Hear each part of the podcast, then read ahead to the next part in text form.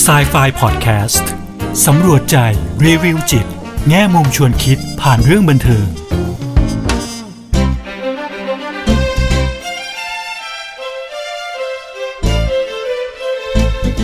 สวัสดีค่ะ กลับมาพบกับครูเอ ดร.กุลวดีทองไพบูลย์กับ Psy-Fi พอดแคสต์กันอีกครั้งนะคะ พอดแคสต์ที่จะนำพวกเราไปสำรวจใจ รีวิวจิต แง่มุมชวนคิดผ่านเรื่องบันเทิงค่ะ วันนี้นะคะ ครูเออยากจะชวนพวกเรามาฟังเพลงค่ะ เป็นเพลงของ Taylor Swift นะคะ ชื่อเพลงก็คือ All Too Well ค่ะ จริงๆ แล้วเพลงนี้เนี่ยเทเลอร์เนี่ยค่ะเคยอัดตั้งแต่ปี 2012 แล้วนะคะ ตั้งแต่ช่วงปีนู้นเลยนะคะ แล้วก็ตอนนี้ค่ะนำกลับมาอัดใหม่นะคะ แล้วความยาวของเพลงก็เพิ่มมากขึ้นด้วยนะคะเเป็นเพลงที่มีความยาวถึง 10 นาทีเลยเนาะเเรื่องราวของเพลงนะคะ จริงๆแล้วก็เป็นการเล่าเรื่องนะคะ ครูเอเนี่ยจริงๆจะบอกว่าเเห็น ไม่ไม่ได้ดูที่เพลงก่อนนะคะ แต่ว่าเห็นมิวสิกวิดีโอจะว่าไปก็ไม่ใช่มิวสิกวิดีโอนะคะเขาเรียกว่าเป็น short film เนาะมันก็เด้งขึ้นมาใน YouTube อย่างเงี้ยค่ะว่าเป็นหนังสั้นนะคะอะของเพลงเพลงนี้เลย all too well นะคะ แล้วเพลงนี้เนี่ยอย่างที่บอกค่ะว่าเอามาอัดใหม่ในในรอบนี้นะคะะก็เพิ่มเนื้อเพลงขึ้นมาเนาะทีนี้ถ้าใครเป็นแฟนของ Taylor Swift นะคะ ก็อาจจะพอรู้บ้างว่า Taylor Swift เองเนี่ยเวลาเขาแต่งเพลงเนี่ยเขามักจะเอาเรื่องราวจากชีวิตของเขาเนี่ยค่ะมาเป็นแรงบันดาลใจในการที่จะแต่งเพลงขึ้นมานะคะเพราะฉะนั้นเนี่ยเพลงนี้นะคะ ก็น่าจะเป็นเรื่องราวนะคะ แล้วก็มีคนสันนิษฐานกันเลยนะคะ ว่าเป็นเรื่องราวของความรักนะคะ ระหว่างเทเลอร์สวิฟเนี่ยกับสมัยก่อนนู้นเนี่ยค่ะเขาก็เคยคบกันอยู่นะคะกับเจคนะคะเจคเกลเลฮอลนะคะ ซึ่งตอนนั้นนะคะ ก็ไม่ได้คบกันนานนะคะ ก็มีอันให้เลิกลากันไปนะคะ ซึ่งเจคเองเนี่ยณเวลานั้นเนี่ยเขาก็อายุห่างจากเทเลอร์เนี่ยค่ะค่อนข้างมากอยู่เหมือนกันนะคะ ในเพลงเนี่ยนะคะก็จะมีเรื่องราวนะคะ ตั้งแต่เริ่มคบกันใหม่ ๆ เลยเนาะตั้งแต่ที่แบบว่าพาไปบ้านน้องสาวนะคะ พาไปแล้วเทเลอร์ก็จะมีใส่ผ้าพันคอสีแดง red scarf นี่นะคะ ซึ่งกลายเป็นเป็น item นะคะ ซึ่งแฟนๆนี่ก็จะมาพูดถึงเยอะมากเลยออย่างตัวน้องสาวของเจคเองเนี่ยเวลาเขาถูกสัมภาษณ์เนี่ยคนก็จะมักถามหาว่าเอ้ยเอ๊ะตัวผ้าพันคอสีแดงเนี่ยมันอยู่ที่ไหนมันมันมีอยู่จริงไหมอะไรอย่างเงี้ยค่ะ ซึ่งตอนแรกเขาก็แบบไม่ได้รู้เรื่องเลยนะคะ ว่ามันเกี่ยวข้องอะไรจนมาอ่ามาถึงบางอ้อว่าอ๋อโอเคมันอยู่มันมันมีได้รับการ mention จากในเพลงเนี่ยค่ะ all too well นะคะซึ่งเนี่ยค่ะก็เริ่มจากการที่แบบว่ามีผ้าพันคอสีแดงนะคะะแล้วก็เริ่มตั้งแต่ที่เริ่มคบกันเลยนะคะ แบบก็ว่าพาไป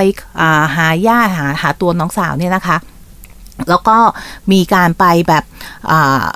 เที่ยวด้วยกันนะคะพัฒนาความสัมพันธ์เนาะแต่ถ้าใครไปฟังเนื้อเพลงก็จะเห็นว่าจริงๆแล้วความสัมพันธ์นี้มันก็ไม่ได้แบบราบรื่นช่วงแรกก็ดูดีใช่ไหมคะ แต่พอหลังๆมาเนี่ยค่ะ มันก็มีความความ ไม่ไม่ไม่ไม่ลงตัวนะคะในหลาย ๆ เรื่องเนอะยิ่งไปดูไอ้ตัวที่เป็นหนังสั้นแล้วเนี่ยค่ะยิ่งเห็นการถ่ายทอดที่ชัดเจนมากเลยนะคะ มันจะมีช่วงหนึ่งกลาง ๆ เพลงนะคะ ที่จะเป็นอตอนที่แบบว่าหูทะเลาะกันอย่างรุนแรงนะคะ สาเหตุเนื่องมาจากว่าตัวพระเอกในตัวหนังสั้นเนี่ยนะคะมีแบบมีปาร์ตี้กับเพื่อนๆแล้วก็คืออยู่ด้วยกันนี่แหละนะคะ แล้วตัวนางเอกเนี่ยก็อยู่ในปาร์ตี้นั้นด้วยนะคะ แต่ว่าซีนที่เกิดขึ้นเนี่ยก็คือหลังที่ งานปาร์ตี้มันเลิกลาไปแล้วนะคะ แล้วก็ทุกคนก็กลับบ้านไปแล้วเนี่ยนางเอกก็จะมีอารมณ์แบบเหมือนคุนๆในใจนะคะะเหมือนแล้วก็มีอารมณ์แบบต่อว่าพระเอกนิดนึงว่าเออทำไมแบบว่าพออยู่กับเพื่อนแล้วไม่สนใจเธอนะคะ ซึ่งพระเอกก็บอกว่าทำไมเรื่องนี้เดียวต้องทำเป็นเรื่องใหญ่ก็เลยกลายเป็นว่าทะเลาะกันอย่างรุนแรงนะคะ แล้วในที่สุดแล้วเนี่ยค่ะ ความสัมพันธ์เนี้ยมันก็จบลงนะคะ จบลงก็คือมันไม่สามารถที่จะไปต่อกันได้นะคะะแล้วเทเลอร์เองก็เลยเอามาเขียนเป็นเพลงนะคะะเป็นเพลงขึ้นมานะคะ แล้วเพลงนี้ก็ฮิตมากเลยนะคะ พอปล่อยออกมาครั้งนี้ก็ปุ๊บปุ๊บปุ๊บปุ๊บเนี่ยค่ะ ยอดวิวเนี่ยโอ้โหไม่รู้กี่กี่สิบล้านแล้วนะคะ ทีนี้เนี่ยพอคุยเอฟังเพลงนี้นะคะ แล้วยิ่งไปดูเรื่องของหนังสั้นประกอบด้วยเนี่ยค่ะ ยิ่งทำให้คิดถึง ประเด็นที่เรื่องของรักต่างวัยขึ้นมาเลยนะคะ เพราะว่าในในเนื้อเพลงเนี่ยเขาก็จะพูดเหมือนกับว่าตัวตัวผู้ชายเนี่ยค่ะเหมือนเขาก็ ตัวคู่ของเขาหรือคนที่เขาคบเนี่ยเหมือนจะอายุเดิมๆก็คือหมายความว่า ถ้าถึงแม้ว่าเราจะโตขึ้นอายุมากขึ้นนะคะคนที่เราครบก็ยังเป็นคนที่อายุน้อยกว่าเรา ก็คืออายุอยู่ในโซน 20 กว่าๆหรืออะไรประมาณนี้ยกตัวอย่างนะคะ แต่ในเนื้อเพลงเนี่ยจะพูดลักษณะแบบนี้อยู่จะบรรยายลักษณะแบบนี้นะคะ ก็เลยให้คุณเอ๋นึกถึงประเด็นที่เกี่ยวข้องกับเรื่องของรักต่างวัยขึ้นมานะคะ วันนี้ก็เลยอยากจะเอามาพูดคุยกันนะคะ ในเรื่องของรักต่างวัยนี่แหละค่ะนะคะ ทีนี้พอเราพูดถึงรักต่างวัยเนี่ยไม่ว่าจะเป็นฝ่ายชายที่มีอายุมากกว่า หรือฝ่ายหญิงที่มีอายุมากกว่าก็ตามนะคะสังคมนะคะ ประเด็นเรื่องของสังคมเนี่ยมาก่อนเลยเนาะในสายตาของสังคมเนี่ยหลาย ๆ คนก็มองว่ามันมันมีความไม่เหมาะสมอยู่นะคะ หรือว่า อาจจะถูกกดดันนะคะ กดดันมากขึ้นเนาะะเพราะว่าความรักที่มันต่างกันมากนะคะ โดยเฉพาะยิ่งเนี่ยถ้าแกลบคือช่องว่างระหว่างวัยเนี่ยค่ะ มันห่างกันเยอะเขาบอกว่าปกติแล้วเนี่ย คนเราคู่รักทั่วไปเนี่ยนะคะเเวลาคบกันเนี่ยโดยเฉลี่ยแล้วเนี่ยอายุจะห่างกันประมาณไม่เกิน 3-4 ปีนะคะ อันนี้เพราะว่าช่วงนี้มันเป็นช่วงเราโอกาสที่จะเจอกันเนี่ยมันมันค่อนข้างง่ายกว่านะคะ อย่างเช่นเรียนด้วยกันอยู่มหาลัยเดียวกันทำงานกันอะไรอย่างเงี้ยค่ะ ก็อยู่ในวัยที่ใกล้เคียงกันเพราะฉะนั้นเนี่ยคู่รักหลายคู่แล้วค่ะโดยเฉลี่ยเนี่ยอายุจะห่างกันประมาณอยู่สัก 3-4 ปีนะคะที่พอมันห่างกันมากๆเป็นแกลบแบบ 10 ปี 20 ปีขึ้นไปอย่างเงี้ยค่ะทางในในเชิงของสังคมนะคะ ก็อาจจะมีสายตาของสังคมเนาะมองมาแล้วก็อาจจะสร้างความกดดันนะคะ ให้กับคู่รักนั้นๆเนาะทีนี้คำถามก็คือแล้วอายุเนี่ยมันเป็นเพียงตัวเลขจริงหรือเปล่านะคะเนาะซึ่งคุณเอกก็อยากจะบอกว่ามันก็เริ่มจาก ต้องมองว่าคนเราแต่ละคนเนี่ยค่ะ เราถูกเลี้ยงดูมาต่างกันนะคะแบ็กกราวภูมิหลังชีวิตเราแต่ละคนเนี่ยก็ต่างกันนะคะ เพราะฉะนั้นไม่มีใครหรอกที่จะเหมือนกันทั้งหมดนะคะแม้กระทั่งคนที่เกิดในวัยหรือเจนเดียวกันก็ตามเนี่ยค่ะ การเลี้ยงดูที่ต่างกันอย่างเงี้ยค่ะเนาะหรือว่าสิ่งแวดล้อมที่เราเติบโตมาต่างกันเนี่ย มันก็หล่อหลอมให้เราเป็นคนมีบุคลิกภาพ มีคุณลักษณะ มีนิสัยใจคอมีความชอบอะไรอย่างเงี้ยค่ะ ที่ไม่เหมือนกันอยู่แล้วนะคะ ทีนี้พอมีความต่างวัยกันขึ้นมาเนี่ยค่ะในเรื่องของเจเนอเรชันนะคะรุ่นต่างๆเนี่ยค่ะเวลาเราเกิดต่างเจเนอเรชันเนี่ยมันก็จะมีลักษณะเฉพาะในบาง generation มีประสบการณ์บางอย่างนะคะ ซึ่งเกิดขึ้นกับ generation นั้นๆเนาะความชอบหรือว่าเทรนด์นะคะ ยกตัวอย่างเช่นดนตรีนะคะ เพลงนะวงดนตรีอย่างเงี้ยค่ะหนังบางเรื่อง อย่างสมมติว่าอย่างเราเกิดคน Gen X อย่างเงี้ยค่ะเนาะกับคน Gen Gen Z อย่างเงี้ยค่ะคบกันเงี้ยมันก็จะมีความต่างนะคะ ต่างในเรื่องของ gen ก็คือรุ่นที่ต่างกันอย่างเงี้ยในคน Gen X เนี่ยก็อาจจะฟังเพลงรุ่นหนึ่งนะคะ ซึ่งศิลปินเนี่ยค่ะที่คน Gen X หลงไหลเนี่ยคน Gen Z อาจจะไม่รู้จักเลยก็ได้นะคะ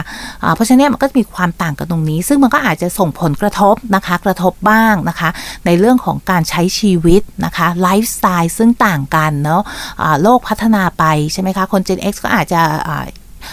เป็นที่เราเรียกว่า digital native นะคะไม่ใช่ค่ะ digital immigrant นะคะ ก็คือเราเรียนรู้เรื่องของดิจิทัลการใช้เครื่องมือสื่อสารเนี่ยค่ะเนาะเป็น immigrant ค่อยๆ เรียนรู้ไปนะคะ แต่คน Gen Z Gen Y เนี่ยค่ะเขาเรียกว่าเป็น digital native นะคะ เกิดมานี่ก็คือพร้อมที่จะใช้เครื่องมือดิจิทัลทั้งหลายแหละ พวกนี้ค่ะมันก็ทำให้ไลฟ์สไตล์มันต่างกันนะคะฉะนั้นสิ่งพวกนี้มันมักจะมีอยู่แล้วนะคะ แล้วก็พอวัยต่างกันเนี่ยมันก็ทำให้ความสนใจนะคะ หรือแม้กระทั่งระดับพลังงานนะคะ อย่างเช่น energy ระดับ energy อย่างเงี้ยค่ะ ก็อาจจะต่างกันได้นะคะ อีกอย่างหนึ่งที่อาจจะส่งผลด้วยนะคะ ในเรื่องของความรักต่างวัยเนี่ยค่ะ ก็คือเพศสัมพันธ์นะคะ เขาบอกว่าตัวผู้ผู้หญิงเนี่ยนะคะพรามเลยนะคะ ช่วงที่แบบว่าแบบเป็นช่วงที่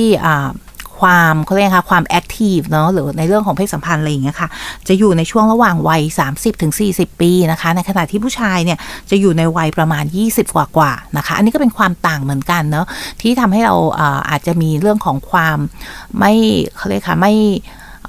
ไม่เข้ากันสัทีเดียวนะคะ ในเรื่องของอเพศสัมพันธ์ ซึ่งในในทุกคู่ใช่ไหมคะ เรื่องอเรื่องบนเตียงเรื่องเพศสัมพันธ์พวกนี้ค่ะ มันก็เป็น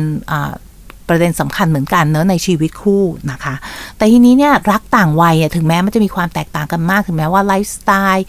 วิธีการใช้ชีวิตความสนใจ energy level หรืออะไรพวกนี้จะต่างกันนะคะ แต่ว่า เราก็ยังสามารถที่จะทำให้เราอยู่ด้วยกันได้นะคะ มันมีวิธีการนะคะ อย่างแรกเลยวันนี้คุยก็เลยอยากจะเอาสิ่งพวกนี้มาแบ่งปันนะคะ เพราะเพอเอิญเนี่ย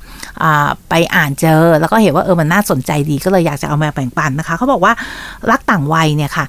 สิ่งแรกเลยเนี่ยเราควรจะเรียนรู้ที่จะเคารพกันและกันนะคะ บางครั้งเราคิดว่าเราอายุมากกว่าเนอะเราคบคนที่อายุน้อยกว่าอย่างเงี้ยเราคิดว่าโอ้ยเราผ่านโลกมาเยอะแยะมากมายแล้วอย่างเงี้ยค่ะ เขาไม่รู้อะไรอยังไรเดียงสาอยู่อย่างเงี้ยค่ะเนาะเพราะฉะนั้นบางครั้งเขาเสนอความเห็นหรืออะไรเงี้ยเราก็อาจจะแบบปัดทิ้งหรือไม่ได้ให้ความสำคัญมากนะคะ เขาบอกว่ารักต่างวัยจะยั่งยืนเนี่ยก็คือเราต้องให้ความสำคัญให้เกียรติกันละกันนะคะ ในเรื่องของความคิด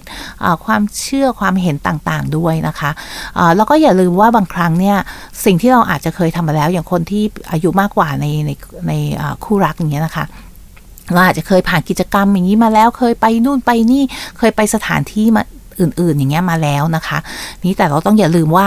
คู่ของเราซึ่งเขาอายุน้อยกว่าเราอย่างเงี้ยค่ะเขาอาจจะยังไม่เคยมีประสบการณ์แบบนี้นะคะ เพราะฉะนั้นประสบการณ์ที่เราอาจจะเคยผ่านมาแล้วเนี่ยมันอาจจะเป็นประสบการณ์ครั้งแรกของเขาก็ได้นะคะ ถ้าเราตระหนักรู้ตรงเนี้ยเราก็สามารถเหมือนกับว่าเออทำความเข้าใจเนื้อใจเข้าใจเราอย่างเงี้ยค่ะว่าเป็นประสบการณ์ครั้งแรกของเขา เพราะฉะนั้นเขาก็จะตื่นตาตื่นใจอ่า ความความคิดความความเห็นอะไรบางอย่างอะไรอย่างเงี้ยค่ะ ซึ่งอาจจะไม่เหมือนเราที่อาจจะผ่านประสบการณ์ตรงนี้มาแล้ว ถ้าเราให้เกียรติเขาตรงนี้ค่ะ มันก็ทำให้การความมีรักต่างวัยนี่ค่ะมีความยั่งยืนได้นะคะเนาะแล้วก็การสื่อสารก็เป็นสิ่งสำคัญนะคะ การสื่อสารเนี่ยค่ะ บางครั้งเนี่ยเวลาคนที่มีอายุมากกว่าอย่างที่คุยเอพูดใช่ไหมคะประสบการณ์เราเยอะกว่าอย่างเงี้ยค่ะ เราก็อาจจะมองว่า เอ้ยเราสอน นะคะ ลักษณะเหมือนสอนสอนว่าเอ้ยควรทำอย่างงู้ควรทำอย่างนี้ แต่เขาบอกว่า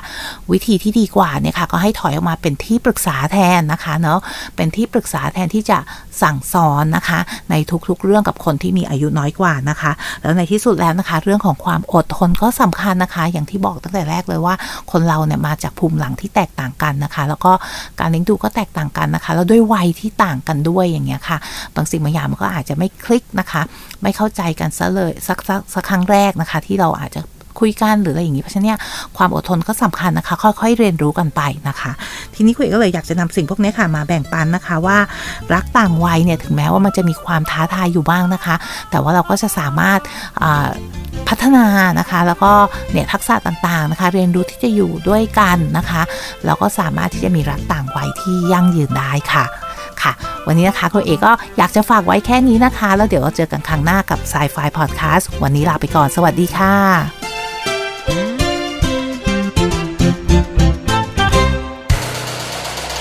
ฮูดี้พอดแคสต์ฮูดี้พอดแคสต์เรื่องที่คุณฟังแล้วต้องร้องว่าฮู